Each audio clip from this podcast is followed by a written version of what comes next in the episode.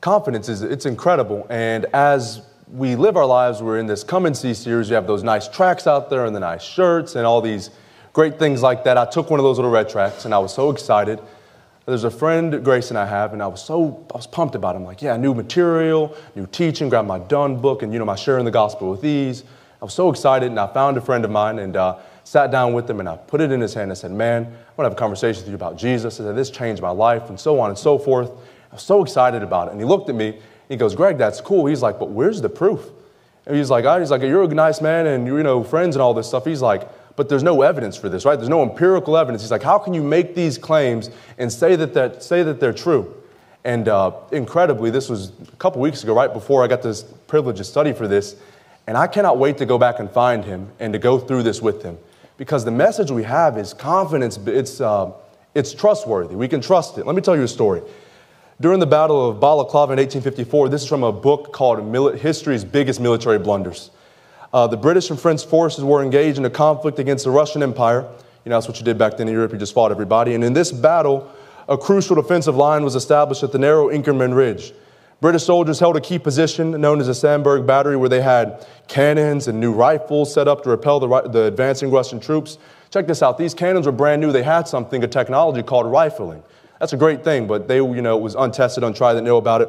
However, due to various communication failures and misunderstandings, a portion of the British artillery was left without proper orders. And as the enemy advanced, check this out, they began to doubt the effectiveness, effectiveness of their newly issued cannons against a seemingly overwhelming enemy numbers. They feared that their cannons were insufficient and wouldn't be able to halt the Russian advance, not knowing they had the newest and the greatest weapons. Their lack of trust in their own weapons and equipment led to hesitancy to engage enemy effectively. Some soldiers hesitated to fire their cannons, while others fired preemptively or inaccurately. The confusion and lack of coordination resulted in the British forces not being able to fully utilize the potential firepower that they had. They could have won the battle because they didn't trust the weapons, they lost it. The Battle of Balaclava serves as a historical example of how doubt and a lack of trust in one's weapons and equipment can have tangible consequences on the battlefield. Military history emphasizes the importance of confidence, coordination, and trust in one's tools at hands for, the effective, for effective combat. It is reminded that the soldiers' faith in their weapons is crucial, not only for their own morale, but also for the success in military endeavors. Let me tell you, if we don't trust what we have, we can't use it effectively. They lost the battle because they didn't trust the tools at their disposal. In church, children of God, those looking, we have truth right here, God's eternal word. It's perfect, it's good, it really works. A message that is foolproof, it is solid, but sometimes we don't use it to its full fruition because sometimes we don't have confidence in it, right? Or sometimes it can be a little hard to, to answer. Or sometimes we know we're going to share the gospel with people, but when they ask the first question, we get a little scared, right? Or there's a little bit of doubt or hesitancy. As a soldier of the cross, may I remind you that the weapon we carry and the message we proclaim, they're trustworthy and they're effective against the enemy. It really works, it really moves. I believe we can be prone to not using what God has given us because some, it's not because it's bad, but sometimes we can doubt the effectiveness of it or the ability to stand for itself. Today, I pray we can leave knowing that Jesus and his message are the real deal. I pray we can leave knowing that they can stand up to questions and doubts, and they can really work in the hearts of people who hear it. Adrian Rogers has a quote That which cannot be tested cannot be trusted. And in our passage today, we're going to see Jesus and his message, one, be used, two, and we're going to see them respond to the questions of a man. We've already read our passage. We're going to jump right in here. Look at, look at uh, verse number 40, 44. The first man we're introduced to is Philip. Philip from the city, uh, same city of Andrew and Peter. And uh, Philip finds Jesus. Look at what he says, what Philip says to his friend Nathanael in 45. Philip finds Nathanael and says unto him, We have found him whom Moses and the law and the prophets did write, Jesus of Nazareth, the son of Joseph. He comes up to Nathanael, is like, Nathanael, we found the guy. Notice that he's pretty confident that he says, We have found him. No doubt, no hesitation, says, We got him. Nathanael, we found him. Goes up to Nathanael, he says, We found him. Before we're able to see Nathanael's question, we must, we must first realize what spurred him to curiosity. And his curiosity was spurred by Philip's confidence in Jesus. Philip had encountered Jesus and his teaching, and he believed Jesus to be trustworthy. May I tell you that the Jesus we believe and the gospel we preach and the message we proclaim, they're not fairy tales, they're not made up. Jesus really is legitimate. Notice that he says, We have found him. Who is, this, who is this him or who is this he referring to? What's so important about Jesus being this certain person? Notice that we're going to notice that Jesus has passed the litmus test. Philip asserts this about Jesus We have found him. This him is in reference to somebody very important. I'm sure many of you know it today, but it be the Messiah. This, this person is so important that not just Moses talked about it, but the prophets did, the law did, David and the psalmist talked about and prophesied and spoke of and wrote about Jesus, this Messiah, this person who was coming. And when Jesus shows up, Philip is able to go to Nathanael confidently and say, Nathanael, that's him. That's the Messiah. That's the Lord. That's the King. That's the one we follow. We can have the same confidence in it. It's important enough, he was important enough for Moses to write about. This Messiah simply means anointed one in Greek. You'd say uh, the Christ. And in the Bible, the Messiah is the anointed king through whom God establishes rule over the world, the king to set this wicked and evil world straight, the one who's going to come down, he's going to rule and reign perfectly. That's the Messiah. The Old Testament's full of this promise of an ideal king from David's line who would be who filled hope that God would send a king. He'd establish Israel. He'd reign just, with justice and mercy. He would defeat, destroy the enemies of Israel. All these great Bible promises hinged on this Messiah figure. And when Jesus shows up, Philip is able to say with confidence, Jesus is that Messiah. We may be here today and we may say, well, we're 21st century Americans. What does a Jewish Messiah have to do with us? Everything. The fact that Jesus is the Messiah ought to give us confidence in who he is. Let's look what the Bible says. Jesus knew it with, or Philip knew it with confidence. Philip knew that the Messiah was coming, and Jesus fit that description perfectly. He says in verse, uh, chapter 1, verse 46. Let's look at what Moses has to say. Moses had an anticipation and a knowledge of the Messiah. If we go back all the way to Genesis chapter 3, verse number 15, we can already start seeing hints and glimpses at the Messiah and who he's going to be. Genesis 3.15, Moses understood that the Messiah was central to redemption. He understood that the Messiah would be born of a woman. This is what God says to Eve right after mankind's fall. And I'll put enmity between thee and the woman, between thy seed and her seed, and it shall bruise thy head, and thou shalt bruise his heel. See, Moses understood that the Messiah was going to be essential to redemption. He'd be born of a woman. Look at what else the Bible says about it. Moses specifically in Genesis 22 18. Moses understood that the Messiah would bless all nations. He understood that he'd be a descendant of Abraham as well. Genesis 22 17 reads that in blessing I will bless thee, and in multiplying I will multiply thy seed as the stars of heaven and as the sand upon the seashore, and thy seed shall possess the gate of his enemies. Genesis 49:10, he understood that the Messiah would rule and be a descendant of Judah. More specifically, the scepter shall not depart from Judah, nor a lawgiver from between his feet, until Shiloh come, and he shall, and unto him shall be the gathering of his people. He understands, see, as we focus in on Jesus, you can almost see like a telescope coming into focus. The picture gets smaller and smaller and focusing upon Jesus. Moses says this in Deuteronomy 18 15. He understood that the Messiah would bring God's word. 18 15, he says this The Lord will raise, raise up unto thee a prophet from the midst of thee, of thy brethren like unto me, and unto him shall you hearken. So, over and over and over again, as we read the first five books of the Bible, specifically what Moses wrote, you see that he's painting a picture of the Messiah, somebody coming, somebody's going to be great. But notice what the prophets say about the Messiah as well. The prophets also had anticipation of this Messiah. Jeremiah 23 5 reads this He be a righteous ruler from David. The Lord thy God raise up unto thee a prophet from the midst of thee, a prophet from the midst of thee. And king, behold, the day shall come, with, saith the Lord, that I will raise up in David a righteous branch, and the king shall reign and prosper and execute judgment and justice in the earth. He be a righteous ruler. Isaiah 7:14 tells us he'll be virgin born and divine. Therefore the Lord himself shall give you a sign. Behold, a virgin shall conceive and bear a son and shall call his name Emmanuel. Over and over and over and over again, Jesus checks off each of these check marks for being the Messiah, the anointed king, the one who's going to rule and reign. He, he fits these prophecies perfectly. Micah 5 2. But Bethlehem and uh, Bethlehem, though thou be little among the house, the thousands of Judah, yet out of thee shall, shall he come forth unto me that, that is to be ruler in Israel. You see, he'll be born in Bethlehem, and each time Jesus is to fulfill these prophecies. What's really neat is Daniel chapter 9 actually tells us the very moment in history he'd come into the world. Jesus fits all of these prophecies about the Messiah wonderfully. That'll give us confidence as well. Because he's not a fraud. He didn't make these up, he didn't do these by coincidence. He fulfilled each of the prophecies that God had put in the Old Testament, letting us know that Jesus Christ is the Messiah, the ruler, the anointed king of Israel, and that ought to give us confidence in who he is all of the as it was said statements or as the as it is written statements of Jesus, he fulfilled them. You guys ever read Matthew and you see all the as it was written or as it was said or as it was said or that it might be fulfilled? That's just giving us more confidence that Jesus is the Messiah, the king that God had prophesied about. Jesus is the Messiah. And I challenge you to search the scriptures looking for the Messiah, and the confidence you gain in Jesus Christ will be incredible. In uh, Lee Strobel's book, A Case for Christ, he makes this statement about a, about a doctor, Peter Greenspan, who was a doctor who practices in the Kansas City area and a clinical assistant professor at the University of Missouri, Kansas, at the School of Medicine. He was a Jewish man. He had been challenged to look for Jesus in Judaism. As he read the Old Testament and studied the scriptures and searched, he, what he found troubled him, so he went to the Torah and the Talmud seeking to discredit Jesus' uh, messianic credentials. Instead, as he read the Old Testament, he instead concluded that Jesus miraculously fulfilled each of the prophecies. Can I tell you that if you read the Old Testament, Jesus fits all of the check boxes for who the Messiah is. The fact that Jesus is the Messiah makes him worth following. It lets us know that he's not going to lose, lets us know that he wins, lets us know that he's a king, he's righteous, he's good, he's of God. All the words that he says are inspired. It makes Jesus worth following the fact that he's the Messiah.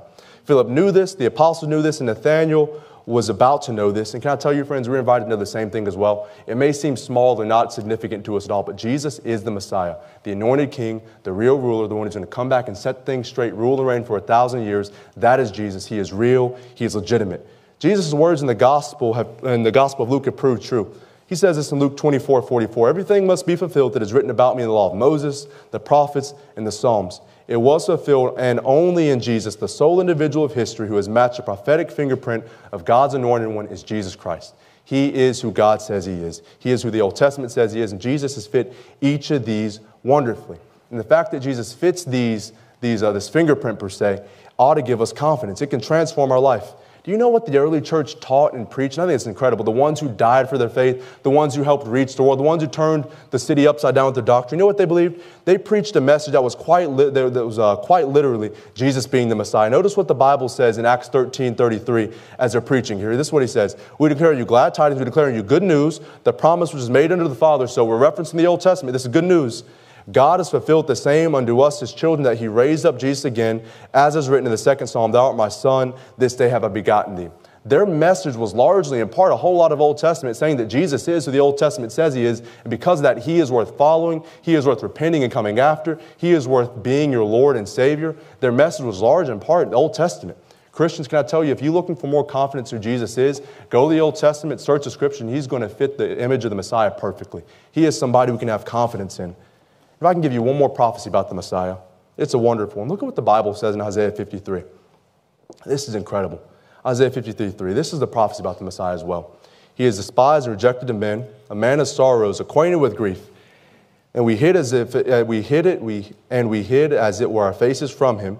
He was despised, and we esteemed him not. Surely he hath borne our griefs and carried our sorrows, yet we did esteem him stricken, smitten of God, and afflicted. But he was wounded for our transgressions bruised for our iniquities, and the chastisement of our peace was upon him.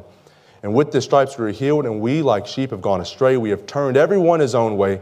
The Lord hath laid upon him the iniquity of us all. He was oppressed, he was afflicted, yet he opened not his mouth. He was brought as a lamb to the slaughter, and as a sheep before the shearers is dumb, so he opened not his mouth. He was taken from, the, from prison and from judgment, and who shall declare his generation? For he was cut off from the land of the living. For the transgression of my people was he stricken.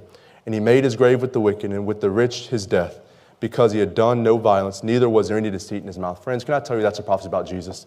The Lord, the Messiah, the King of Kings, Jesus Christ came down to this earth, lived a life that was perfect, lived a life we could not live so we could have righteousness that was not ours, and died on a cross for us in our place. He who knew no sin became sin that might be made the righteousness of God in him, and the Messiah did that for us. And Jesus is that Messiah. And if he's that Messiah, that makes him worth following. The Messiah was not only wonderful and powerful, but he's also merciful. He condescended himself to this planet, died as a transgressor for both you and I, your friends, your family, your neighbor. And guys, that's the Jesus we get to follow. That's the Lord we say we want to follow. That's the one we're coming and looking at. That's the Jesus we get to follow and come behind. That's the Jesus that invites you and I and our friends in the world to follow him.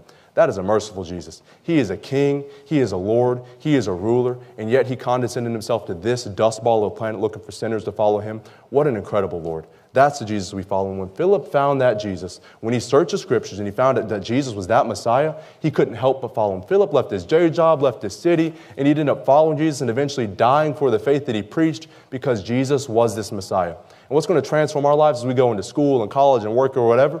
We know that we bring a message from the Messiah. It's confident inspiring. We can know that it's legitimate. It is true. It is not a house of glass. Jesus is who the Bible says it is, says he is. Look at what it's what Adrian Rogers says about it.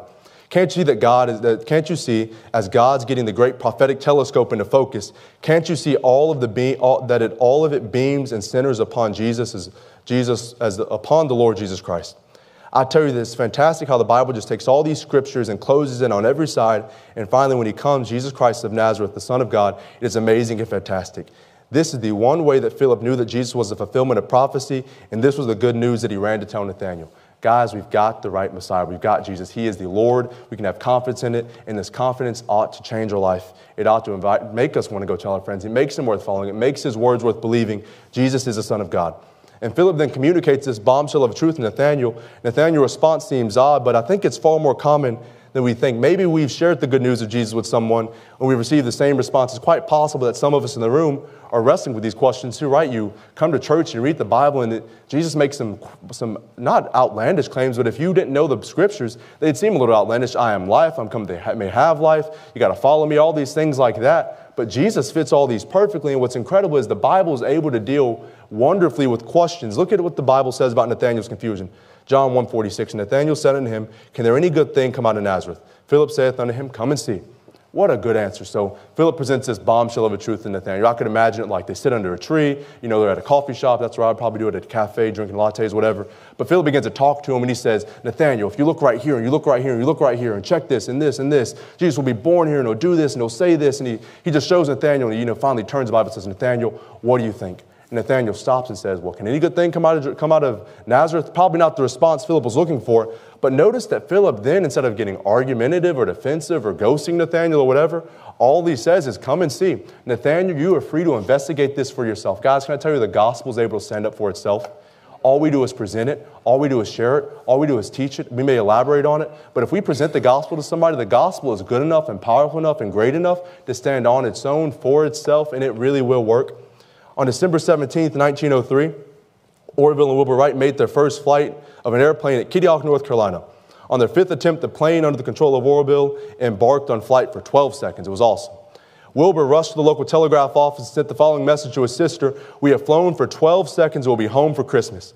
Upon receiving the telegram, their sister Katharine went to the newspaper office and told the editor of her brother's new flying machine and informed him that they would be home for Christmas. And if he'd like to, they could set up an interview. He told her that that was nice, and he says, I'll be sure to put something about them in the paper. On December 19th, the local paper places the following headline on the sixth page The Wright brothers will be home for Christmas. The guy missed the point. They just invented the airplane, and he says they're going to be home for Christmas. He missed the point because he didn't understand or believe the significance of the news he just heard. I think a lot of times we share the gospel with people or we present truth to people. And Nathanael, he kind of missed the point. Nathanael was from Cana, which was not too far from Nazareth. And upon hearing this wonderful news about the Messiah and redemption and the culmination of history and the king and the prophet and the ruler and the judge, he misses the point. He says, Can any good thing come from Nazareth? Can I tell you that Nathanael had questions? And let's look at how Jesus answered and handled those questions. Maybe you have questions. Maybe you have somebody who's dealing with questions. How do we better go about answering these questions and finding the truth for them? Let's examine Nathanael's question. There's so much we can learn from this man's inquiry. We, but we can better learn how to address and deal with people's doubts as we go through this. Notice his question originated in a lack of Bible knowledge and maybe a little bit of cultural bias. Can any good thing come out of Nazareth? This makes sense when we, if we look back at it, but we got to remember. Notice Mr. Matthew in Matthew 2.23 says this. He, the fact he's from Nazareth was recorded by the prophets. It, it, tells us that pretty clearly. Jesus being from Nazareth was written in the Old Testament. So Nathanael says, Can any good thing come from Nazareth? Philip, really all he had to do was say, Yeah, man, it says it right here. He just pointed, to it, pointed it out to him in his Bible. Nathanael didn't know what he didn't know. Friends, can I tell you something? If people ask us questions about the scriptures, we can show them from the Bible and answer their questions as well. But then he also says, Can any good thing come out of Nazareth? Uh, that was a common thought back in the day, a common trope.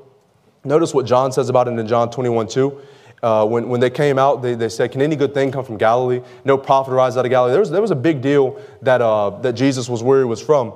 And there was a, there was a cultural bias towards the area of Nazareth and that area of Galilee. You can almost think of it as if you said something good came out of, I don't know, Gulfport, Mississippi, I'd have a hard time believing it. Well, they had the same, the same, same kind of thought. It was quite common in the day. We are, we're unable to control somebody's response to the truth, but the gospel is powerful enough where we can deal with those doubts anyway. The gospel is the means of salvation that God has given to us, but intrinsically buried within God's grace and the gift of salvation, there's also the choice to reject it. And Nathanael was able to bring his questions. And our job is not to do the convincing or the believing on the behalf of others. We're just to lovingly present the truth. And that's all Philip did. And as Nathanael had questions, what did Philip do? Philip just responded to them, pointed them to the scriptures, and brought them to Jesus. And our response to the question is notice what Philip does here. He extends a purposeful invitation to Nathanael uh, chapter 1, verse 46, he looks at Nathanael and says, Hey, man, come and see, come and check this out. An invitation to investigate and bring questions. And you know what's amazing? This invitation is the same invitation that Jesus had extended. We find that in John 139, where he says to his disciples, Come and see. Philip didn't argue, he didn't debate, he didn't fight, he didn't go, you know, Facebook rant about him or whatever. He just offered a look into the same grace that he had received. Friends, can I tell you that's going to be the greatest tool we can use in evangelism? When somebody has a question, we can just point them patiently and lovingly to the scriptures, and the scriptures can stand for themselves. Philip does not attempt to convince him by argumentation. He knows that once Nathanael meets Jesus, any doubts will be dispelled. The, the reply is very simple come and see. And that's the same thing we say. We get a lot of, especially as time progresses, there's a lot of questions that I just didn't think I'd hear, especially working with high schoolers, you know, Adam's belly button or dinosaurs or whatever that might be. But every now and then you get some serious questions. And I don't know how to help you or I don't know how to answer this question, but let me tell you, let's go through the scriptures together, and I promise you that Jesus can answer your questions. And that is the confidence that Philip had when he talked to Nathanael. Jesus is able to answer questions. This invitation was based on the trustworthiness of who Jesus is. As it was, uh, there's a quote that says, Only a fool will trust a bridge that won't be tested. Our message is not a house of glass. You know what's really neat? When Paul writes in 1 Corinthians chapter 2, he comes to them, he says, I could have used big words, I could have used, philo- I could have used philo- uh, philosophy, if I could even say the word. I could use the, the best education, the best of this, the best of this. I'm Paul, I'm a smart guy. But notice what Paul says when he brought the gospel to the Corinthians? He says, I came to you not with excellency of speech or wisdom, but I declared unto you the testimony of God, for I determined not to know anything among you save Jesus Christ and Him crucified. There's a real Bible principle there. The gospel's good enough. Yes, God uses us to share the gospel. Yes, God uses us to present the gospel. But the truth of God's message can stand on its own. It is powerful, it works, it is divine. God is working with His message, and our confidence is based. When it is centered upon Jesus, it has a firm foundation to stand upon. We can trust it. We can take this check to the bank. But not only was Philip's invitation, uh, purposeful, it was also personal. Notice that he says, Come and see. You know, you could almost read that as, hey man, come alongside me, come with me. An invitation into his life as they seek the truth. You could read, come and see, but he said, come and see, not go and tell. Come along and I will come along and I'll go with you. And what's really neat is, you know, the same invitation is the invitation we can extend to our friends in the world and our families.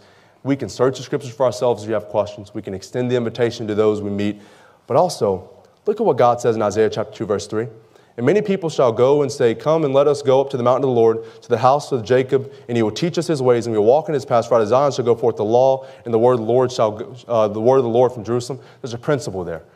When you go to look at God, you go to examine the scripture, you just come and see God will work, and He'll show Himself mighty and powerful, and He's going to do something. We can trust it.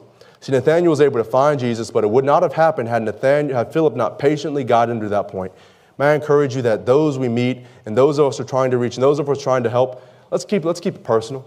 Let's be patient. Walk people through the scriptures, walk them through the truth. Be there to answer questions, be there to love on them and show them the truth, but also walk with them to the truth. How many people do we know who are looking for truth and have questions and just need somebody to go alongside them and tell them the answers? God allows us to be that in the world. Come and see an invitation to investigate for yourself. I tell you, anybody in this building who wants to know the truth about God can know it. Anybody in this building who wants to know the truth about Jesus Christ can know it. And God's invitation has always been come and see. He says, in, he says in Psalm 38, 34, 8, Oh, taste and see this and see that the Lord is good. Jesus says in John chapter 22, Come and dine over and over and over and over again. God is extending the invitation to come and see. Maybe some of us in have questions or doubts. Bring them to Jesus. Go and see. Go and look. Investigate the scriptures, and they will stand for themselves.